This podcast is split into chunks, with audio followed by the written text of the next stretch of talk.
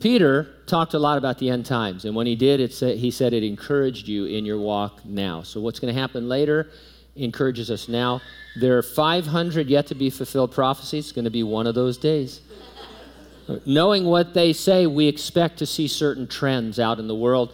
These trends are not necessarily the fulfillment of prophecy, just things that you would expect. One trend predicted by the Bible is what we now call biometric identification.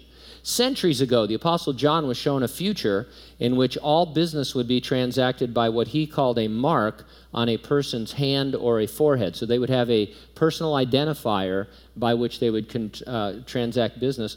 It sounds like some form of biometrics. What was once ridiculed as something beyond science fiction, even, is today very commonplace. There are any number of biometric identifiers already in place fingerprints, vein scans, palm prints, embedded microchips, retinal scans. Those are just a few of the ones already in use.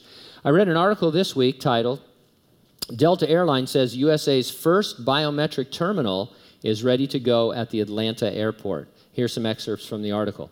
Delta says the Atlanta airport's Terminal F has become the first biometric terminal in the United States where passengers can use facial recognition technology from curb to gate. And Delta has already announced plans to offer the tech at other of its hubs, including Detroit. Delta has been rolling out biometric features gradually since October. Now, starting on December 1, all Delta passengers traveling on flights to international destinations will be able to take advantage of the biometric options for all parts of their journey when departing from Terminal F. Delta says customers enter their passport information during online check in, or at the airport, customers can scan their passport to check in.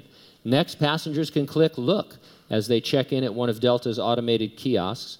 Travelers' face scans will be matched to passport or visa photos on file with U.S. Customs and Border Protection.